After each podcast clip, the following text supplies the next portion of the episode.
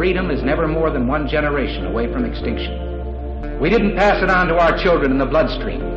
The only way they can inherit the freedom we have known is if we fight for it, protect it, defend it, and then hand it to them with the well-taught lessons of how they in their lifetime must do the same.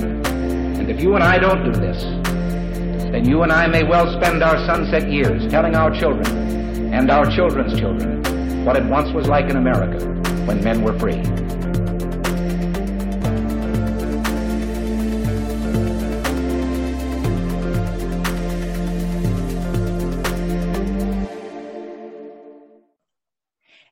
Everybody, welcome to episode number 237 of Gun Freedom Radio, where we engage, we educate, and we inform.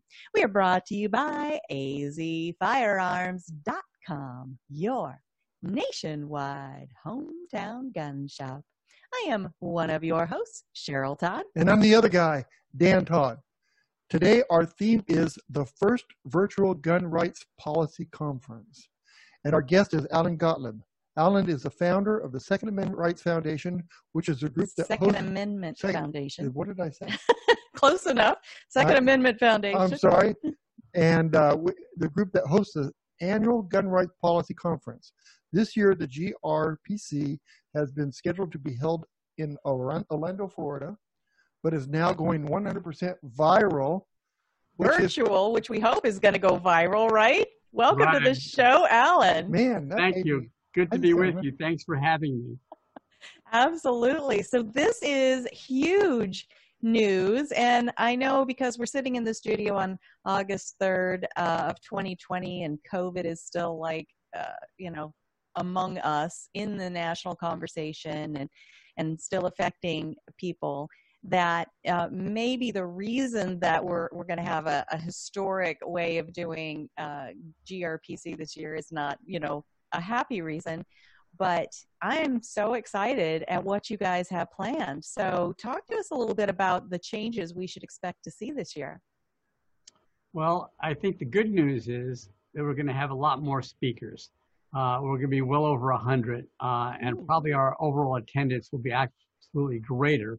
You know, last year we had 1,100 live people uh, in, in the ballroom, so to speak, and we had 130,000 people that live streamed it.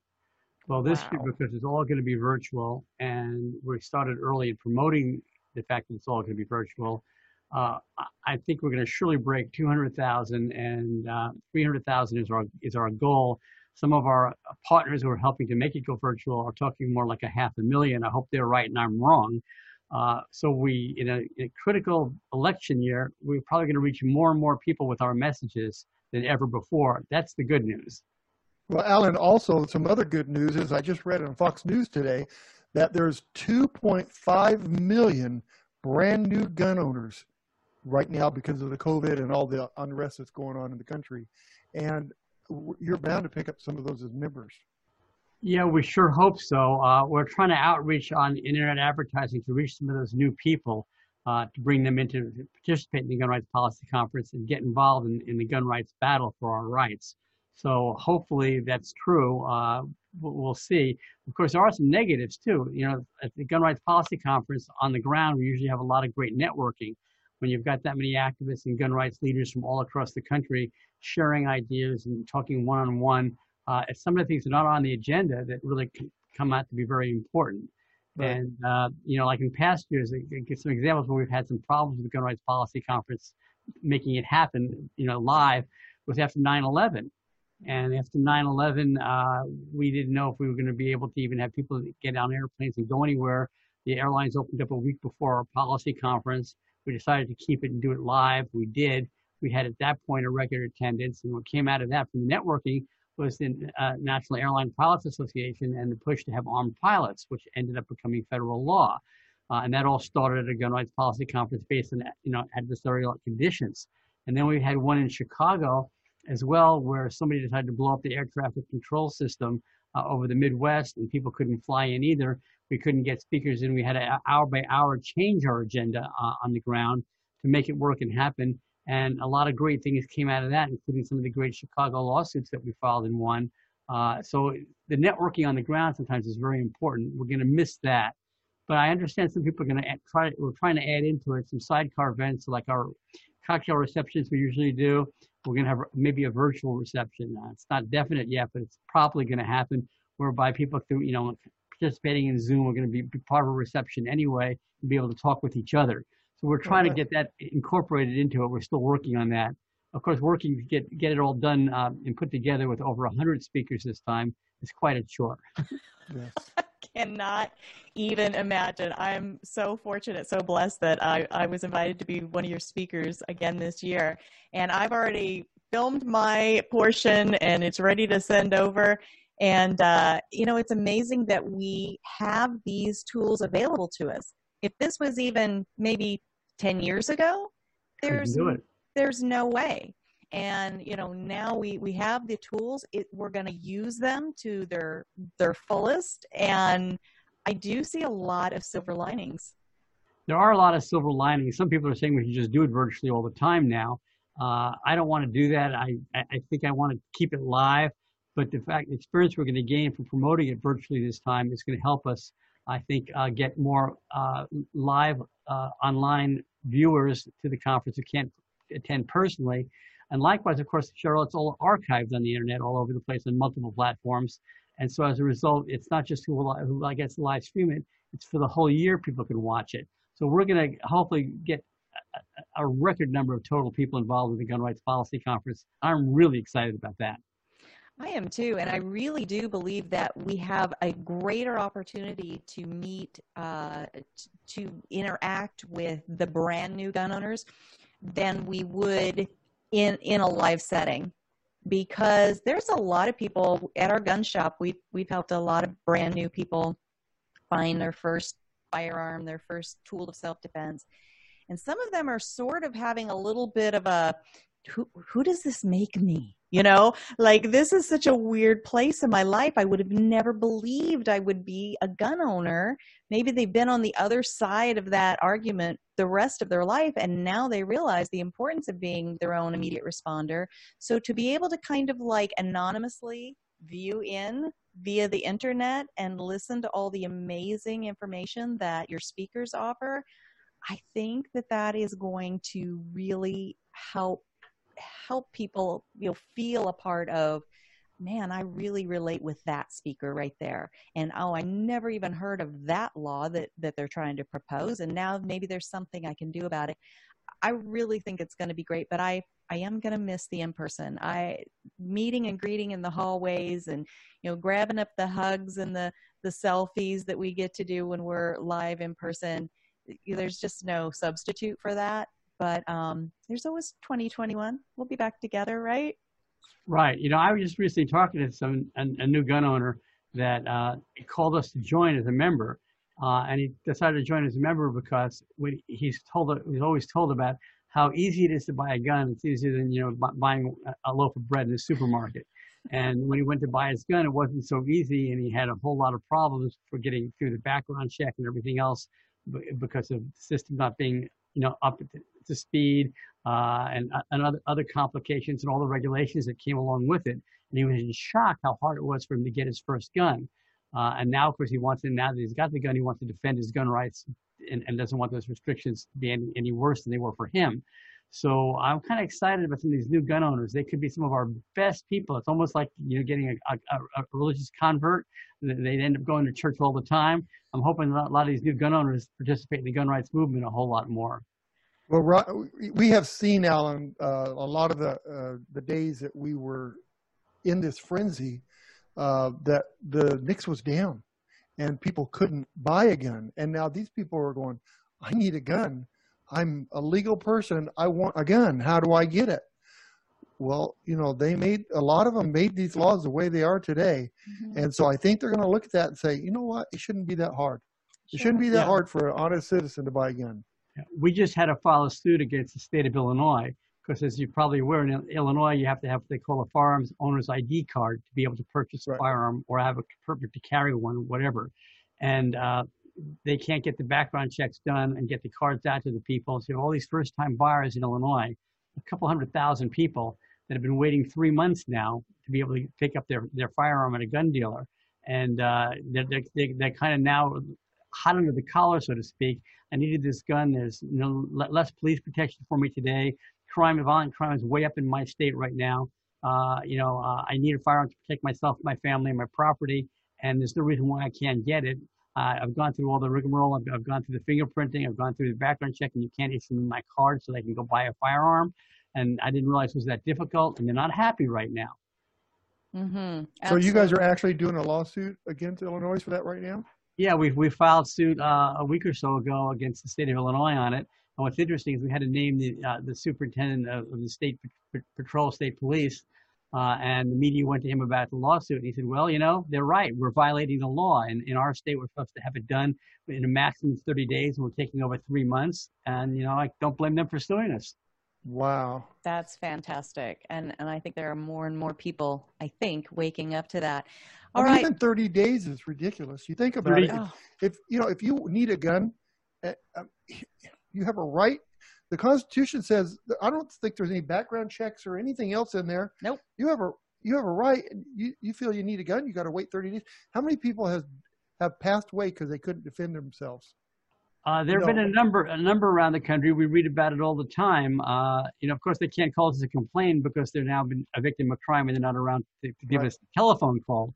But you know, I like to quote Martin Luther King, who said, "A right delayed is a right denied," and 30 days is totally outrageous. Right. Absolutely. Well, so let's just go back to the conference. Uh, it was going to be live in Orlando on Saturday and Sunday, September 19 and 20. So if you're listening and you had flight uh, reservations or hotel reservations, you're going to want to adjust that. Um, but now, how do people connect? Where are they going to go to to view all that you're going to do? And are the dates the same? How does all that work?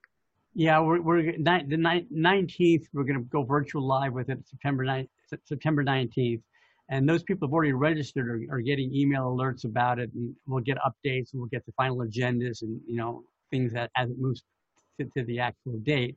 And people can still register and they, they, they get those same updates and they know what the, what the agenda is going to be.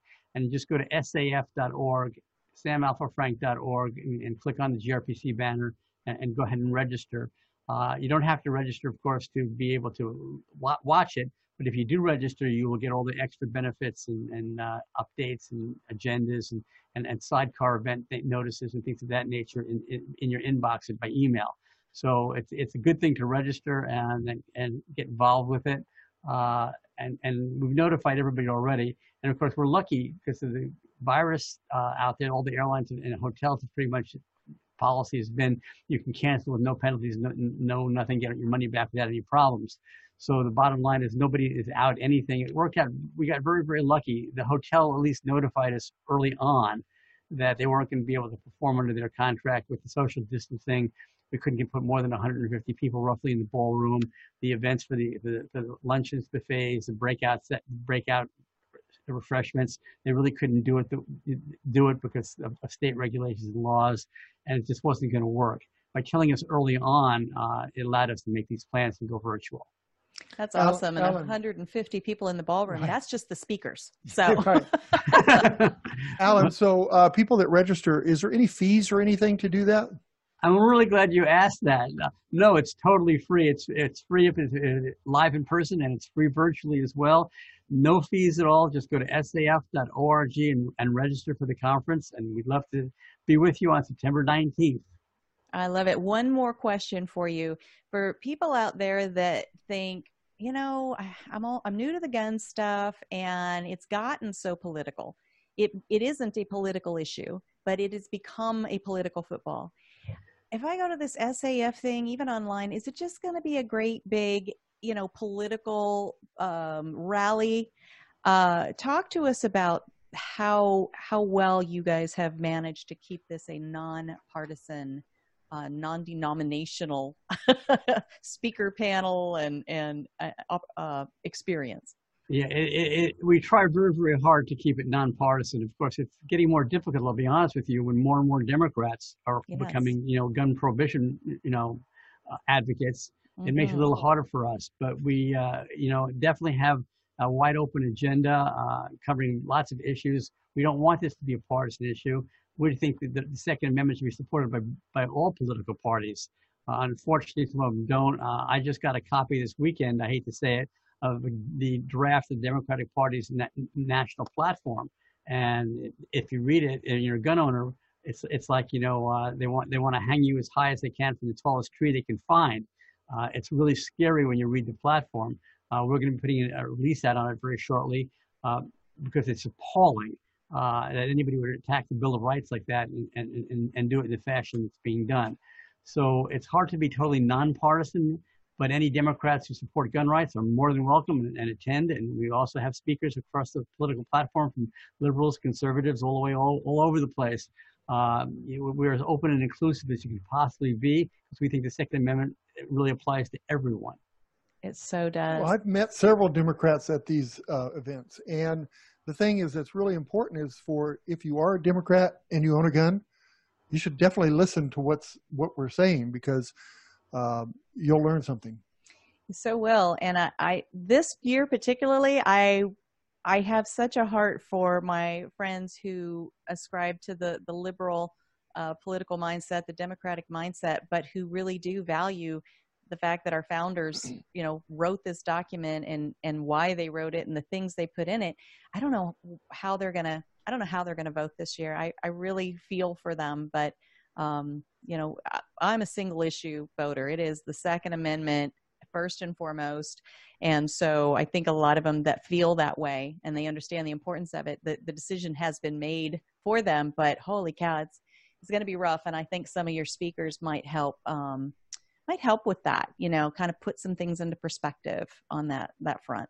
Yeah, particularly a lot of the new gun owners we talked about are Democrats and are now supporting Second Amendment rights more than ever before. So uh, it's going to be very interesting. We'll, we'll, we'll go over that at the Gun Rights Policy Conference as well. I love it. All right, Alan, thank you so much for all you do. Uh, your organization, SAF, Second Amendment Foundation, you guys are in court like uh, every single day of the year, I think now. And it, it's crazy. We have we have upwards of 30 lawsuits going on at the same time right now, and have for like the last year.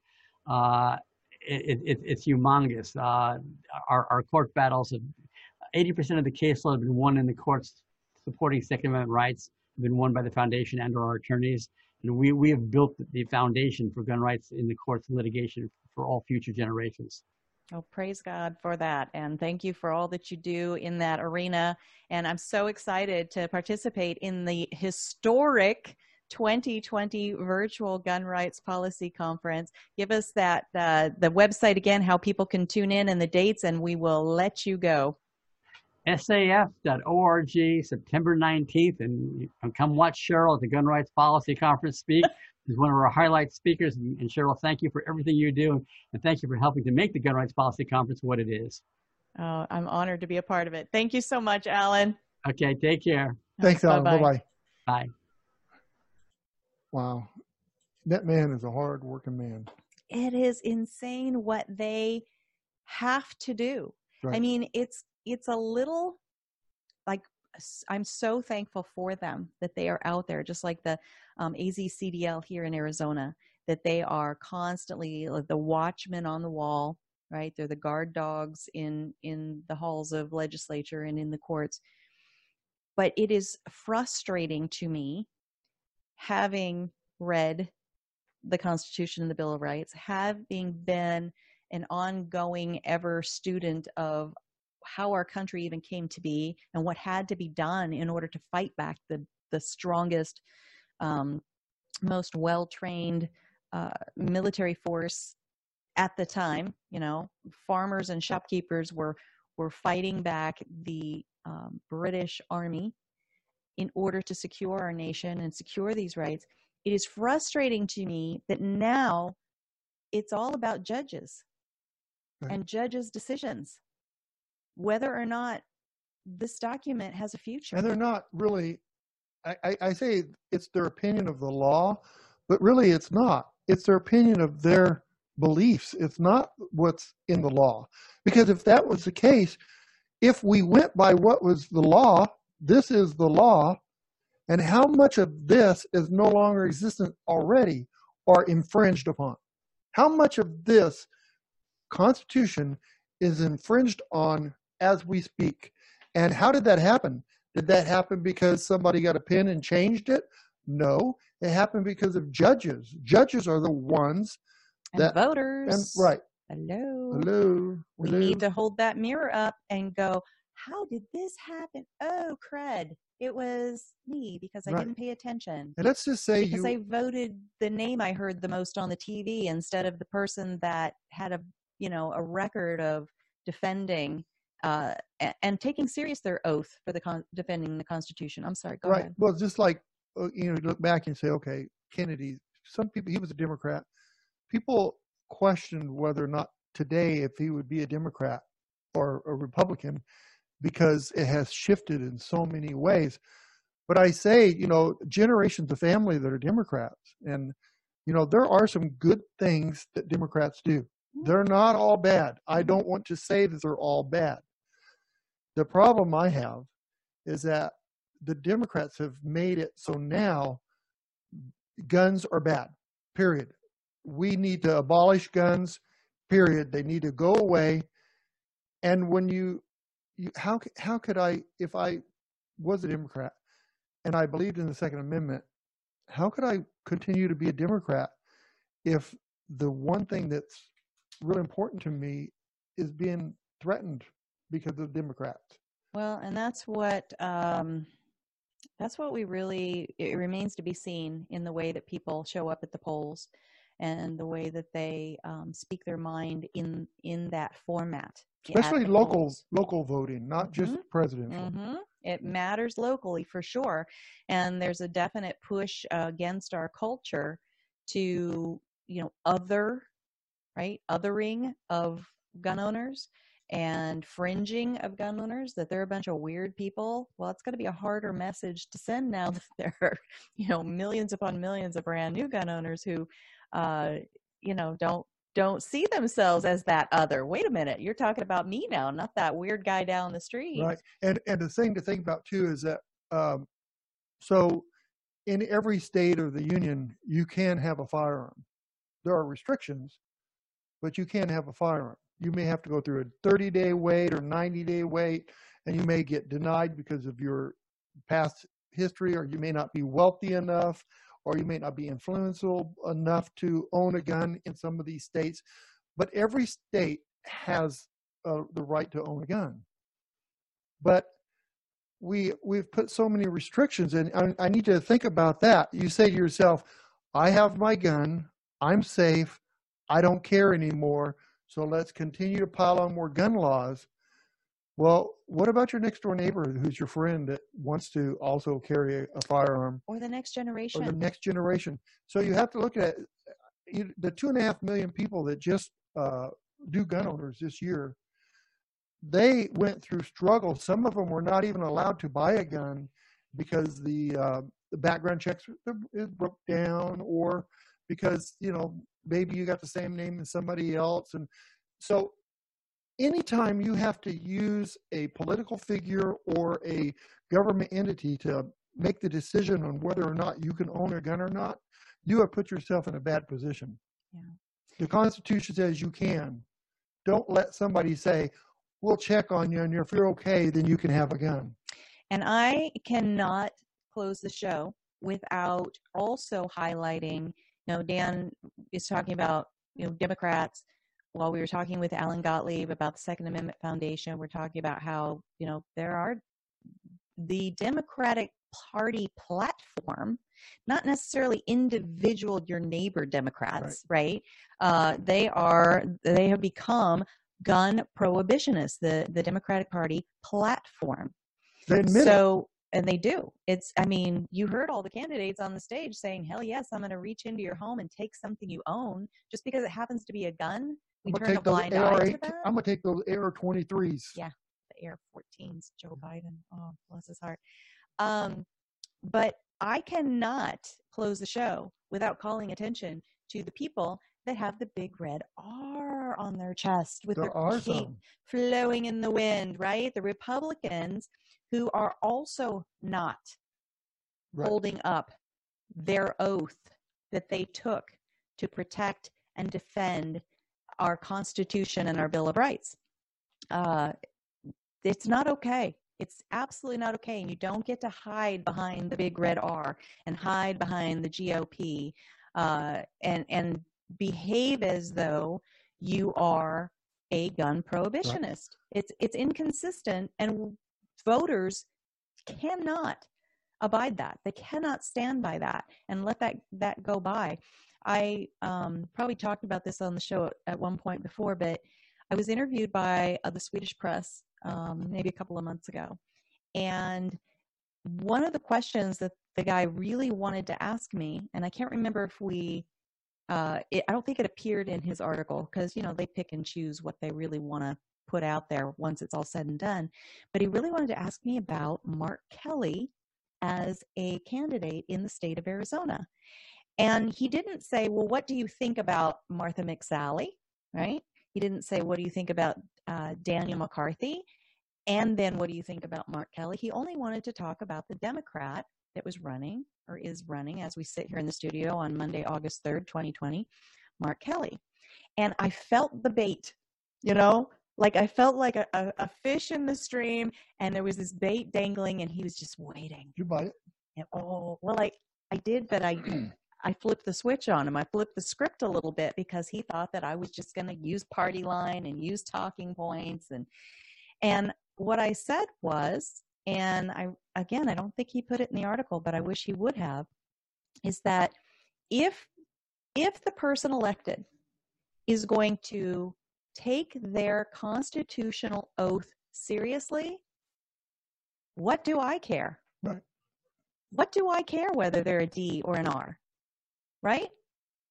But we know from Mark Kelly's mouth himself and a book that he wrote and multiple uh, appearances on on media that he is a gun prohibitionist and you cannot take the oath of your office seriously and be a gun prohibitionist they are inconsistencies and um, anyway I think that that is something that we we all can be a little bit more thoughtful about is instead of just going, well, I've always voted Democrat, so I must vote Democrat straight down the ticket, or I've always been a Republican, so I'm going to vote Republican straight down the ticket. We have to spend more time being educated in the way that we vote. I'm sorry, did I cut you no, off? No, not at all. But I just, you know, I look back at the history of the United States before 1934 a person could walk into a hardware store and buy any type of gun he wanted a short barreled shotgun for when he ranches and he needs to kill snakes on the field, or he could buy a machine gun. You could buy a Thompson machine gun straight from the Army, uh, you know, res- uh, reserves. So you know, in 1934 they said, well, there are gangsters going around using machine guns. There was maybe 20 gangsters going around in the United States using machine guns. So what they do, they take them away from everybody because of these 20 that they can't control. And so then we go, you know, things are going okay, and you know, states are starting to do their little laws, but everything's pretty good on federal. And in 1968, because of Kennedy being shot, both Kennedys, they decided that you know because of the act of one or two, I don't know with uh, John F. Kennedy, it might have been 50 people, I don't know, but because of the act of certain people, that we have to penalize every person in the country. And, you know, when are we going to realize that they are slowly chipping away at our rights? Just slowly. They, they make an excuse because this one guy did this, so now 50 million people can't have a product because this guy did this. And they only do that with guns. They don't do it with alcohol.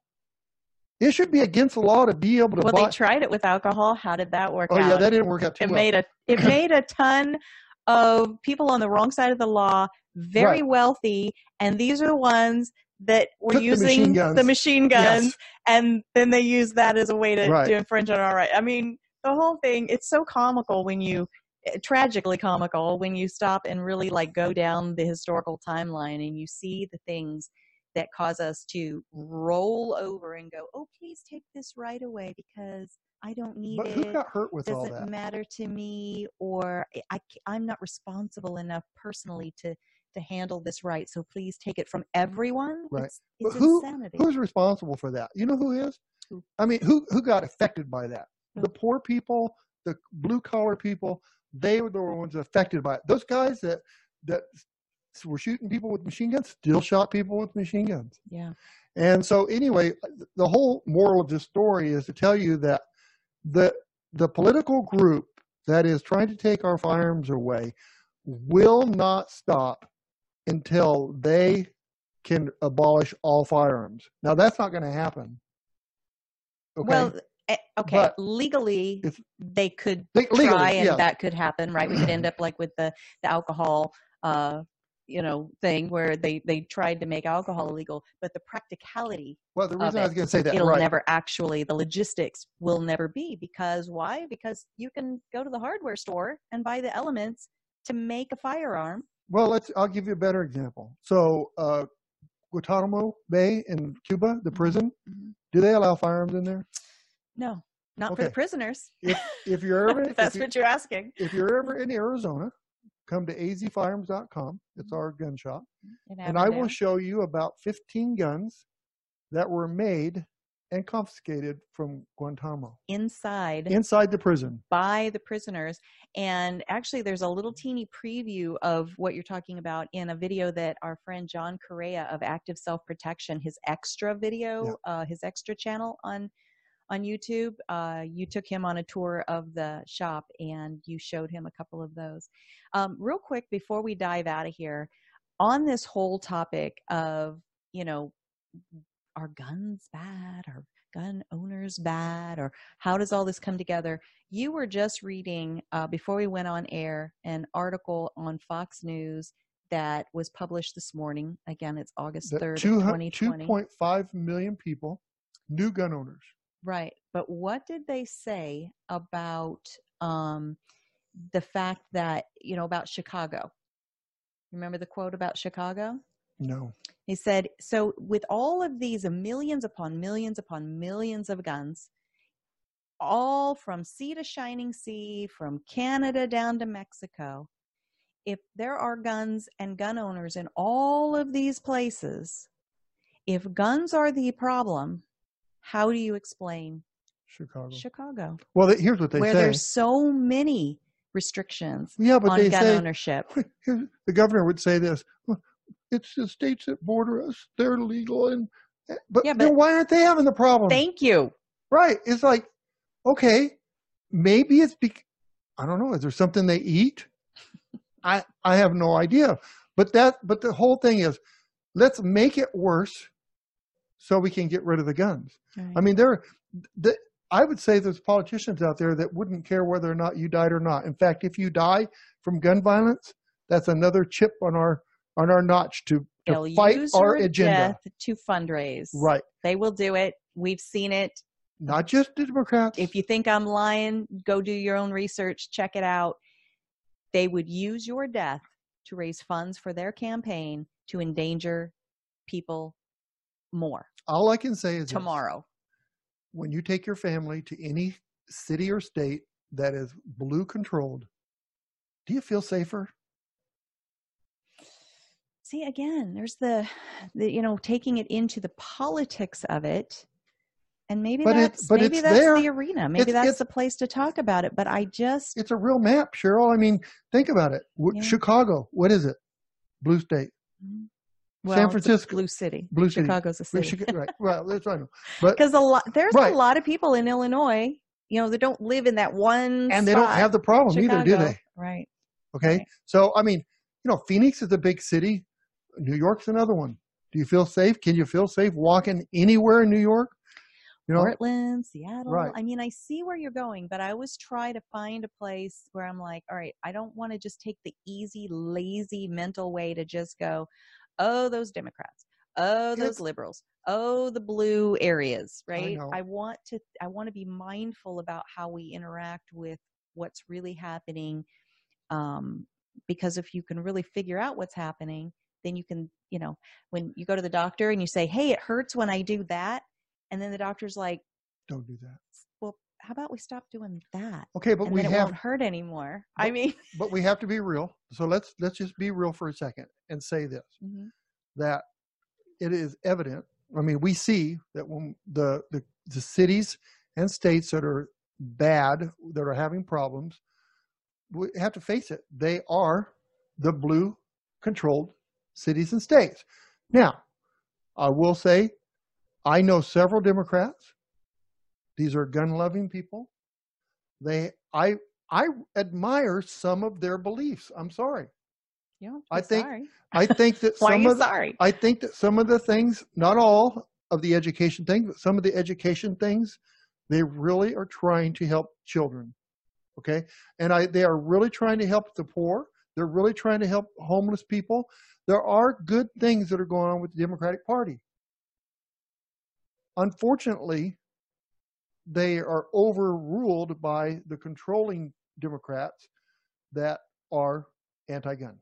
So So like all my heart's in the right place, right, but please. their methods are hurting. and I can have helping. I can have this I can have this disagreement with a Democrat friend, any of my Democrat friends, and it it's a friendly conversation, never gets heated. But you take one of the gun controlling, uh, anti anti gun, and you know those type of Democrats, you can't even address that with them because if you do, you know what you are? Yes, racist. I'm racist, right? There's the the other big R Right. word that So- gets Right. really So, hey guys, I really appreciate you listening to us today. it's time for I us think. to thank thank our guest Yeah, alan Yeah. gottlieb Yeah. He uh, did a fantastic job Alan And he does- his group is amazing. right they do such good work. I'll tell you sometimes they have their event like in florida and i say oh my gosh i'm going to get to go to florida. I'm going to get to go fishing. I'm going to do all this stuff. When you get to the event you don't leave. It's not because that you good. don't it's not like they have you locked in. You don't want to leave because you meet so many people and you just oh yeah I need to meet, meet this person. So unless we plan an extra week i don't get to go fishing we do the event and we come home No, it's so true. And usually, uh, you know, we drive together to get there and we drive together to go home. But there's so many people to talk to and interact with, and so many different um, topics going on in the room on the main stage, and then, you know, just sitting around a, a lunch table together that Dan and I usually we don't see each other the entire day and then at the end of the night it's like we can't wait to like tell the other one and you know we're, we're talking over each other. But it, it's an amazing event. Whether you can only ever do it virtually or if you can ever get to it live do it do it do it. It is a, a wonderful um, a wonderful time and a wonderful resource. And i just want to clean up something i said really quickly that i said um, racism gets overused and bastardized. And i want to say that what it, it seems to me this is my personal opinion and i can be wrong what it seems to me is that if somebody doesn't like what you're saying they use the r word to shut you up and squelch your voice and that if everything is racism then nothing is racism. There is racism out there. It's a horrible horrible thing. Any uh, marginalized um, uh, population, members of marginalized populations, what they undergo just to move about their life, um, like the rest of uh, us do, uh, it, it's really it's exhausting, and it robs us of our our um, creativity and our our mental energy and our spiritual energy. And you know, true racism should be shut up, should be squelched, should be pushed back, should be called out but I just personally feel that it's um, it's kind of like a, a quick, easy, lazy tool that people you know whip out of their toolbox and beat you with um, just because they don't like what you say. kind of reminds me of the days when you know when you're having a fight with a five year old and they just call you all kinds of names you're nini poo poo noo noo you know it's just like it's whatever they can come out of their mouth just so that they can call you something so that you'll you'll be offended and you'll you'll walk away Or shamed. ashamed You'll yeah. be shamed but you know and shut and. I agree with you. I mean, the difference in racism when I was young, I'm Mhm. 65, so the difference then and what the difference is now, there is a big difference Mm. because yes, there is racism, there is, but it's not. I don't think it's what it was, and it the. I don't know how to explain it to you, but So we can celebrate the the progress that we've made without taking our eye off the prize of continuing to call it out where it really exists. right. Look at the gender. jur- I just think that it hurts the true the true voices of people trying to do good work against racism when it's just this lazy word now that that gets overused. I- That's I I don't know if I clean that up, but hopefully y'all know my I think heart. you did because you look at just look at my family generation. Mhm. You going way back. There is a completely difference. Mm. Okay, completely difference, and I'm I'm not going to go into details, but Yeah, as far as cultural, I it's, I could stand, raise my right hand, put on a Bible, and say I am not a racist. right. Um, have I been called a racist? Well, yeah. I couldn't sell a gun to a guy because he was denied, and they called me a racist. Yeah. Um, so, so there are again. That's that word that you can when you can't win a battle, all you have to do is say the other person are racist, and you've won the. I guess you think you've won the battle. All right. So we thought we thanked our guest Alan Gottlieb, which did a fantastic job. Yeah. I'd also like to thank our guests for tolerating me and uh, listening to what we have to say. And today I got a little. us. I, I got kind of uh, heavy political today, but it's like sometimes you just get angry and you want to talk. I love talking to the other side. I really do. I, learn how I, to grow. I, I, yeah, and it's interesting to me. It really is. It's not like I want to talk to them so I can challenge them and fight them. Mm. I want to hear what they have to say, but I want to talk to people that are willing to listen and not throw racist comments or whatever. You know, just just talk. Conversation, right. both people sharing of mm. ideas. That's what's fun. Right. Being spoken at is Because exhausting. the 2.5 million new gun owners that we just received in the United States, those people were people that were open to conversations. Because if not, they'd have never bought a gun. Two, 2.5 million new gun owners, new gun owners. A year ago, if you'd have talked to them about a gun, if they, you know, the, you know, they may have not. I guess what I'm trying to say is they have open conversations they talk to people and they decided it's best that we get a gun, whether it's between the husband and wife. Right. So when we're lazy and we're like, oh, those Democrats, mm, well, we might have just closed the door on a future conversation, a sharing of ideas that we might have had with a friend who maybe we don't even know what their politics are. Right, Right. And then we just totally stuck our foot in our mouths and put a big wedge in the relationship instead of just meeting people as human beings and uh, having discussions with each other and learning about each other and and being grace graceful right in in the way that if somebody says something that hits you wrong or offends you or makes you go mm, i don't like how that sounded that we don't just cover them over with bad right? Now you're the bad object and and excise them out of our lives. But maybe we lean into that area and go well what did you mean by that? Right. and boy that made me feel really bad when you said that thing.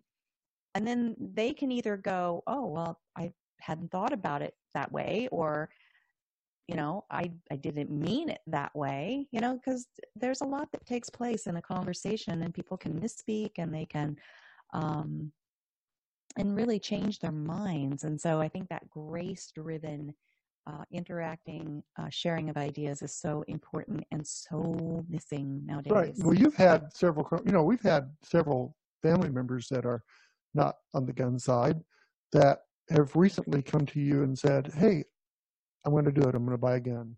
family That could not have friends. happened Mhm. if we would have shut them out. At least we wouldn't have known they bought a gun. Right, So, and now, so with being open, not only do they buy a gun, but they're talking to us, okay, now what do I do to be responsible? Yeah. that's a wonderful wonderful blessing to be in a situation and a position to be able to help people make that big of a decision in their life all right you keep trying to wrap us up and then i think i keep talking but the shock right Right. isn't that a shocking development The hard, hardest part of the show is coming up right now.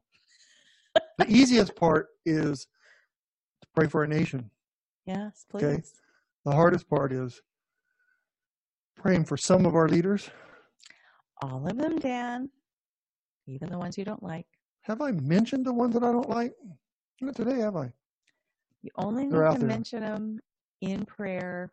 No. So if anybody wants to know who are the politicians that Dan Todd does not like, that would no not endorse no matter what, all you have to do is look and say, does this person work for us or does he want to be royalty?